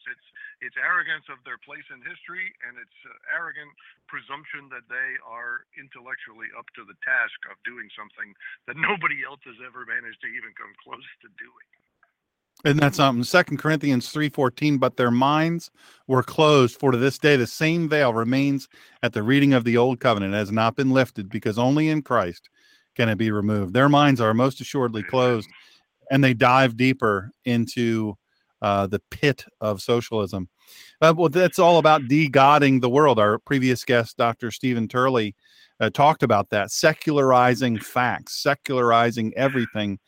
So that he was spot on, and I was listening, and I want to tell you, my thought when the doctor was talking about that was, this is about the leftist agenda. If you want consistency, you don't have consistency. For example, in the case of a Bruce Jenner versus gays. Let's just say, okay, if you're gay, you're born that way. There's nothing you can do to change it. It's scientific. You must get used to it. Everyone has to accept you because you're gay and you can't change. But if you're born a man and you want to be a woman, it's all about how you feel. It has nothing to do with the chromosomes or any of the other numerous scientific evidences that you are, in fact, male and were not born female. It's all about how you feel. So for the one guy, it can't change. For the other guy, it can change just based on how he feels from one day to the next. You know, that's inconsistent unless you realize that male roles, male archetypes are part of the Judeo-Christian Western tradition that has to be dispensed with. So is heterosexual business and family units. Those both are things that have to be destroyed by the left because they're on the left-wing agenda, which is to get rid of Judeo-Christian Western tradition. So it doesn't matter that those two agenda items require completely opposite and inconsistent reasoning to get them to triumph. What matters is that they triumph. And every leftist knows this, and none of them give a hoot about being held to intellectual consistency. All they want is victory. And that, too, I think, is a little bit on the evil side, that the Judeo-Christian Western tradition is really the target, and that is where you find the consistency in the application of leftism is no matter what they have to do to ding the Judeo-Christian Western tradition, no matter how inconsistent, no matter how nutty, no matter how insane, they will do it because that is the target and it must be dealt with. You know, it's funny. I have really smart listeners on this show. And Steve from Ohio says, working together for the greater good is never greater and rarely good in the venue of socialism. And boy, isn't that true. And we celebrate today. I don't know if you've celebrated appropriately today. It sounds to me, because you haven't brought it up yet.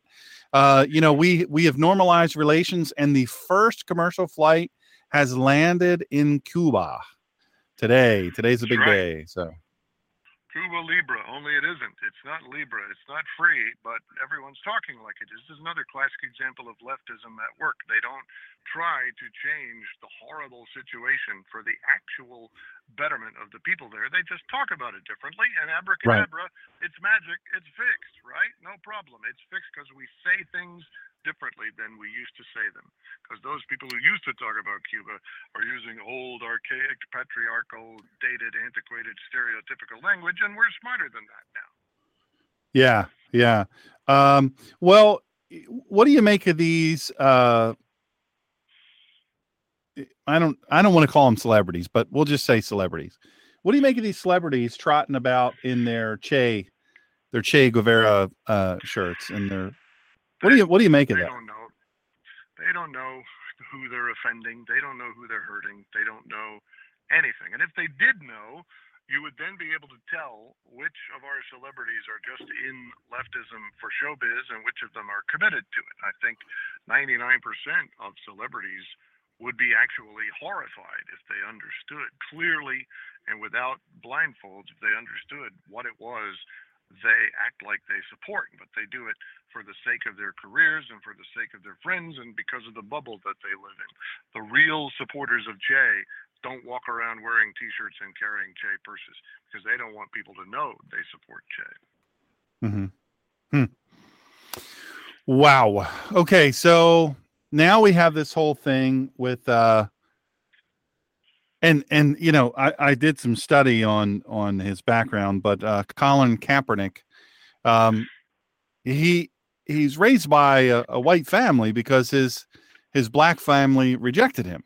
He's just like President Obama. His black father ran away when he was born. Yeah, I don't know. It's kind of interesting, this similarity. Maybe Colin is going to run for president. Maybe Colin needs to take note in his description of this country as racially so cruel and evil that a guy who looks like him and has exactly the same life as him is president of the United States. Yeah. How much better can it get than that? You know, I have long postulated that, and I put this forth in one of my previous shows on racism. Look, we and they love to say, well, you got to quit bringing up that we have. Black president, our second black attorney general, and female black attorney general. and black mayors and black governors and black senators and you know, all this stuff. You've got to stop bringing that up as though that somehow or another makes your systematic racism okay. But we have a black president. We have our second black attorney general, if you want to call her that. I don't think she and Eric Holder were really serving as attorney general. But you, it's just downright sickening. What do you make of it? I mean, this guy was raised by a white family, a fairly comfortable white family. How does this guy end up sitting on the sidelines talking bad about the United States, making some sort of point that, let me tell you, about Kaepernick's off season. Okay. Before we go any further, during the off season, he had 3 surgeries. He stopped working out. He lost a lot of muscular weight. He slowed down. His arm got weaker. And the gifts that made him capable of being one deflected pass away from the Super Bowl are gone. He is now not big, strong, fast, and talented anymore. Now he's got to work his way back to those things. And because of the surgeries, he may never be as good as he was a couple of years ago. And this means he could see the freight train coming. He could see the light at the end of the tunnel, and it was a train coming for him. He knew he was going to be cut, and his prospects were miserable at any other team. He knew his $160,000 a week paycheck during the fall was likely going to disappear with no prospect of recovering anything like it anywhere else. So I think Colin Kaepernick tried to take a political stand for the express purpose of making it harder on the 49ers to cut him, because now they will look like they are cutting him for white, patriarchal, antiquated, heterosexual, anti-black political reasons. This is how he has jacked the situation to what he thinks is a place that will benefit him. Of course, the San Francisco 49ers live and work in San Francisco, so there's every possibility of any NFL team, they are the one most likely to feel that sort of pressure. But the problem is the NFL still runs on merit, and everybody still knows it, and Colin Kaepernick is not getting any support. They say in the locker room, he's kind of like a man on an island. He sits there, nobody talks to him, he doesn't have any real friends, and nobody sticks up for him because they all understand he's about to be gone. And furthermore, there's nothing intrinsic about him that's wonderful that makes anyone want to rally around him and pick him up and support him and help him win. So he did this, I think, out of an attempt to make himself a political radioactive football, so to speak, that no one is going to be able to kick out into the parking lot because of blowback. But also, he's got himself some new friends. This DJ girl, Nessa, is a fiancée of his now. He's grown his hair out. He's grown his beard all long and rattly. And I think he has also taken up this cause to impress her. So he has 2 bad reasons for being what he now claims to be, and no good ones, because there aren't any good ones. You know, he was raised a Christian, and I remember when he was coming up and all of that, that on different interviews, he would thank God and, you know, for his good fortune and all of that. And it seems like over time, his Christian faith has fallen the way of, hey, let me impress this girl. Let's face it, that is a risk for any young man, but when there's a lot more at stake than just the pretty girl, when the money's at stake and the future's at stake, there's a lot of pressure that can drive considerations of faith well into the back seat, even for someone whose faith is strong and genuine, let alone for someone who maybe sounds and acts faithful because that's the kind of family he was raised in and it's kind of second nature to him, but he's never really thought about it to the extent that he's absolutely certain what he believes. Let's face it, a lot of people like him come up sounding like people of faith, but when you put the pressure on them, the faith blows away in the wind. I think that's what's happened to him. So I guess they're the LA Rams again now, but when this happened, they were the St. Louis Rams. The guys come out of the tunnel, the players football players coming out of the tunnel with the hands up, don't shoot, and really defiant. And they were hailed as heroes. But yeah, it wasn't true. Not by very many. Most of America knows that didn't happen. It's kind of half comical and half irritating. But the real problem for me is the NFL. The NFL is like, let's say Colin Kaepernick is an actor. And let's say as an actor, he plays King Lear on stage in a Shakespeare festival, and 10,000 people are in the audience watching him say, blow wind, crack your cheeks, and play King Lear, right? So now, suddenly, instead of playing King Lear, he sits down on the front of the stage and starts yakking at them about his personal political causes. He has stolen the audience that he did not earn. The people who put on the Shakespeare Festival are the people who got that audience there. They sold the tickets. They made it happen. And his job is to say the lines of King Lear. But instead, he's sitting on the front of the stage talking to them about Black Lives Matter and Islam. Now, if you're in the NFL, you got to think of your stage, national television, huge stadiums, hundreds of thousands, millions of people watching. Your stage is not something Colin Kaepernick is entitled to take over and say what he thinks on. He's not earned that stage. The only thing he's entitled to do is get on the field and play football. That is the purpose of a football player. Like King Lear is the acting purpose of an actor. You don't switch back and forth between your commercial purpose and your personal goals while you're playing with somebody else's money and somebody else's business and somebody else's future. The NFL doesn't owe it to anybody to do personal causes, and I think they've made mistakes when they did stuff like put pink ribbons all over the place and tie themselves to breast cancer, because they encourage the public to think that the NFL is a place where people can take their political causes and you sort of have to endure it. You don't have to endure it. The NFL is the NFL. You didn't earn the right to speak about your personal causes by becoming a player in the NFL, and the NFL should say, from now on, policy not allowed. Anyone who speaks about any personal political cause, let alone protest by sitting down during the national anthem, is suspended and maybe fired. I love it. Well, you know, it kind of flies in the face of what the NFL has done.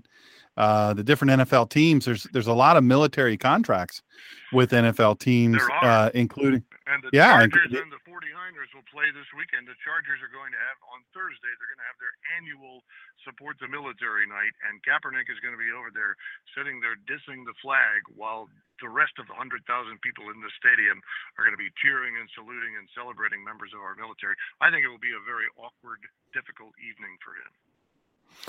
You know, what's interesting is the San Francisco 49ers, Kaepernick's, his actual team, they've received a fair amount of money from the military, these different military contracts.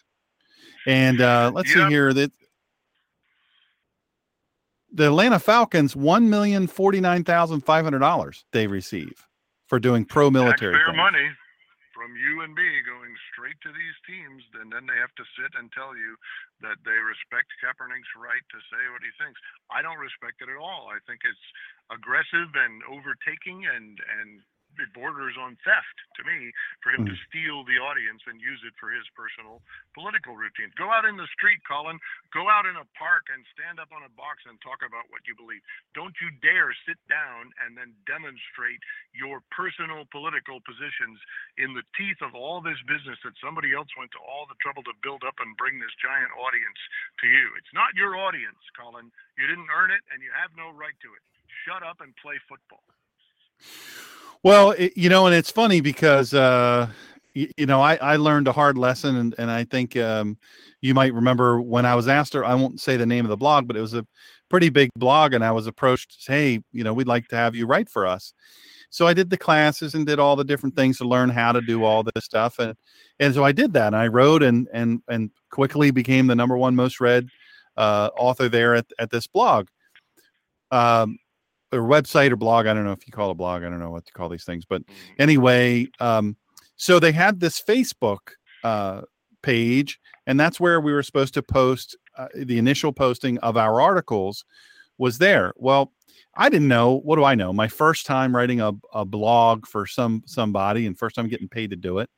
And so I would put a little tagline on there, you know, showing people, well, if you want to read more of what I do, here's where you do it. You click on this link and it takes them to theninjapastor.com. And then I would, you know, we're going to talk more about that on today's show or tomorrow's show, this article on tomorrow's show. And so I put a link there. Well, I got in huge trouble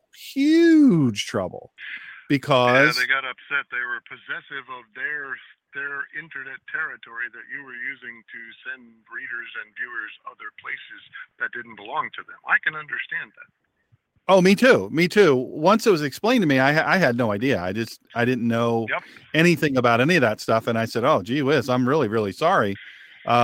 But, you know, I market this blog on my website and on my social media presence and all this stuff. So, you know, are you paying me for that? Because you know, it was an honest mistake. I had no idea. Once they explained it, they said, oh, no, we pay huge money for all this stuff. And now you've marketed it to...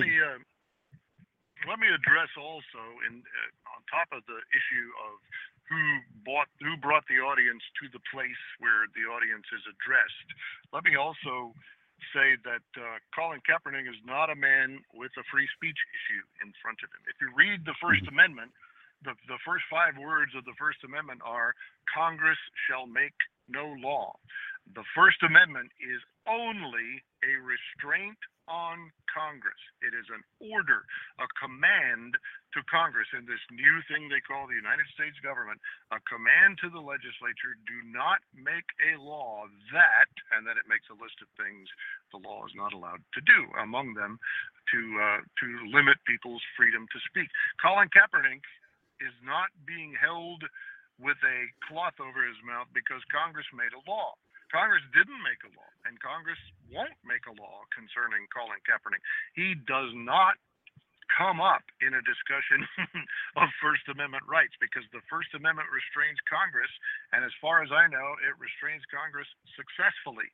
Congress has not made a law restraining people's ability to speak freely, certainly not in the milieu of Colin Kaepernick and the 49ers. So forget about that business of claiming that his First Amendment rights would be violated by people ordering him to shut up. He doesn't have First Amendment rights that permit him to speak about anything, anywhere, at any time. That's not what the First Amendment does. The First Amendment, like almost all of the Constitution, is a restraint on government, not a granting of freedoms to people. The assumption is God made people and made them free, and they're already free. And we don't have to write down in the founding document here that people are free. They already are. What we have to do is prevent this new government from abridging their freedoms. And so they made the First Amendment. Congress shall make no law. There's no possibility that the First Amendment has anything to do with any negative stuff that might happen to Kaepernick. The NFL has a right to tell him to shut up, to tell him to stand up and put his hand over his heart and sing the national anthem. And if he doesn't, they have a right to punish him for that. They can make it a job requirement. He can explain himself somewhere else, in some other venue. He can explain that he doesn't agree with it somewhere else. He does not have the right to do that in the NFL's stage. They paid for the stage, like Reagan. I paid for this microphone. Don't forget, it's about where the money comes from. Yeah, amen. Well, okay, so this next question is sort of an open-ended one, and I am tossing you a softball. And I'm lobbing it in. It's right over the fat part of the plate. And so, you know, I know that you will do with this what I know that you can do. What do you think is the biggest, what should be the greatest concern to American citizens today? What is the biggest thing? According to Dave Perkins, what is the biggest concern Americans should have right now? Well, if I can... direct your attention to the outcome of the Republican primary and the fact that our candidate is the one of 18 of them who had the least to say and knows the least about the Constitution. I would say we are in danger of losing the foundation of the country. And if we lose the Constitution, if it becomes irrelevant by deliberate ignoring which is what's going on. Nobody's trying to repeal any amendments. They're just trying to ignore them. You know, President Obama, Hillary Clinton will continue what President Obama has done to try to damage the Second Amendment in a way that it very specifically says government can't do. It says shall not be infringed, which is nibbled at in little bits and pieces.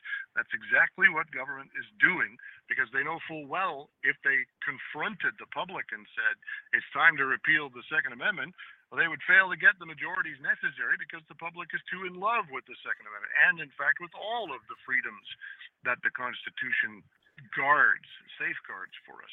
I think our biggest problem is the deliberate abandonment of the Constitution by the left and the lack of interest and lack of proper information about the value of the Constitution among the people who aren't on the hard left. And so they sit and let it go away. And very soon, if not already, the Constitution is out of reach, and it may as well be torn up and thrown away.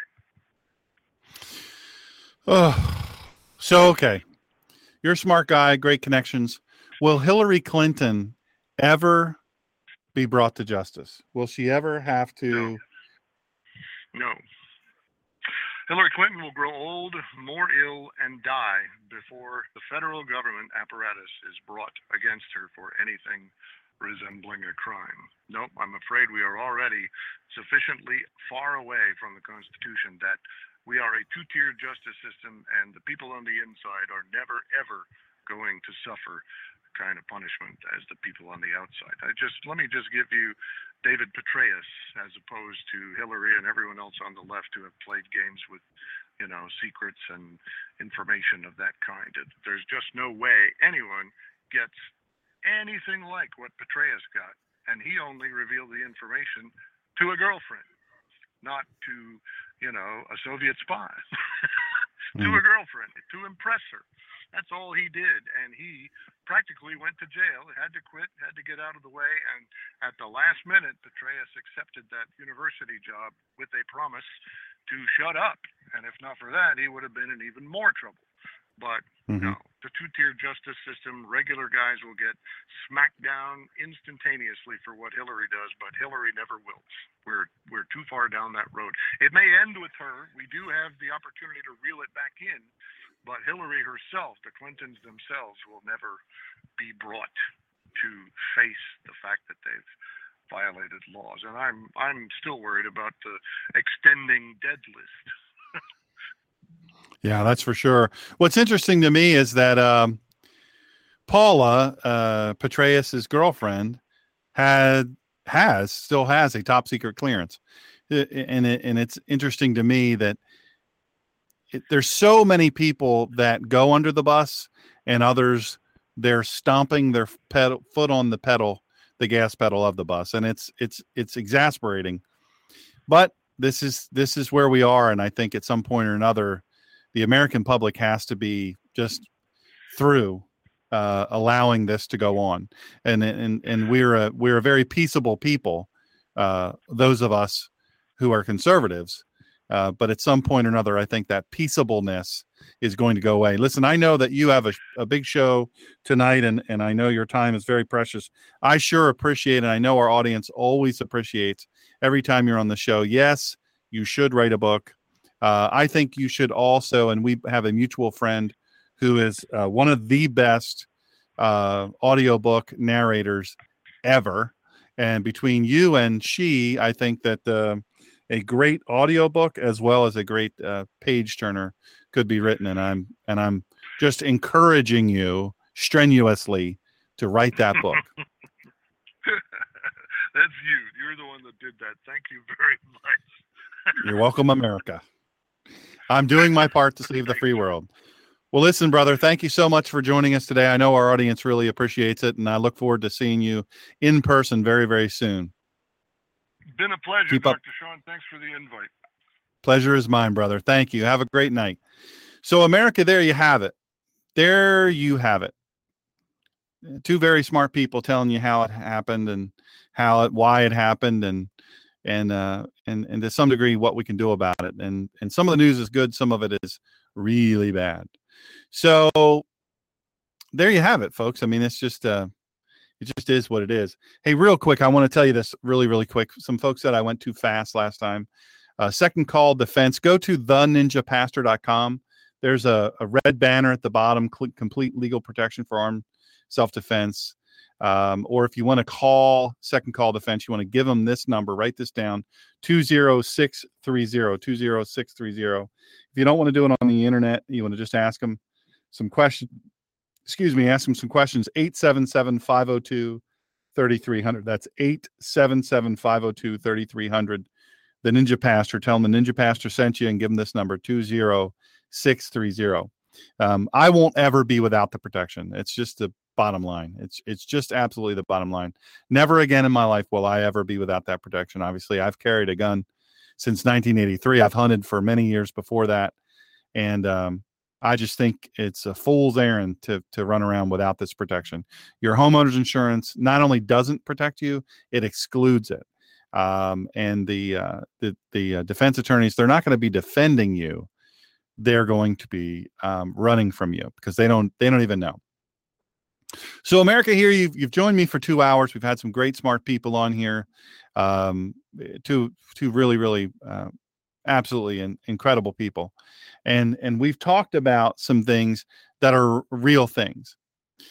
And where the rubber meets the road is when you go to Center for, and they don't pay me. I'm going to say this again. They don't pay me. When you go to the Center for self-governance.com, you click on your state and you sign up for the classes. If you come to Delaware, get a hold of me. Tell me I'm a list. You say I'm a listener. Go to the contact me part of my website, theninjapastor.com, DrshawnGreener.com. And hey, I'm coming to a Delaware class. Will you come with me? I will not only come with you, but I'll help you complete your program requirements. Your life will change. I'm telling you, your life will change. If we get enough people doing this, it's a big deal, folks. It's a big deal. You're going to learn things that you just are blown away by. It will change your life. It is absolutely # the secret sauce. Thank you so much for joining me today. God bless you and God bless America. Stay strong, stay true. And don't forget to follow me at theninjapastor.com on Twitter. Go to God in Country Radio Show on the Facebook, LinkedIn. I'm on LinkedIn. I'm on what's that darn thing? I always forget what that thing is with the pictures. Instagram. Go to Instagram. I'm at the Ninja Pastor there too. And go to theninjapastor.com. Fill out the thing. It's just your name and email. You can get all the updates on what's going on. And if you want somebody to come speak at your event or your organization or your church, I have shoes. I will travel. I am not afraid to put shoes on to go in places. And, you'll see it's we have a a fun time. Thank you so much for joining me today. This is Ninja Pastor saying, ready to rock and roll if you are.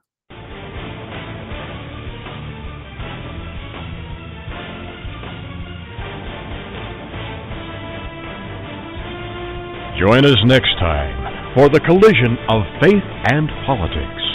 And please follow this show at www.blogtalkradio.com/The Ninja Pastor. And follow Dr. Sean on Twitter at The Ninja Pastor and on Facebook at www.facebook.com/God in Country Radio and at www.DrshawnGreener.com. In the meantime, Dr. Sean will be fighting for you and for this great country. Thank you for joining in this fight.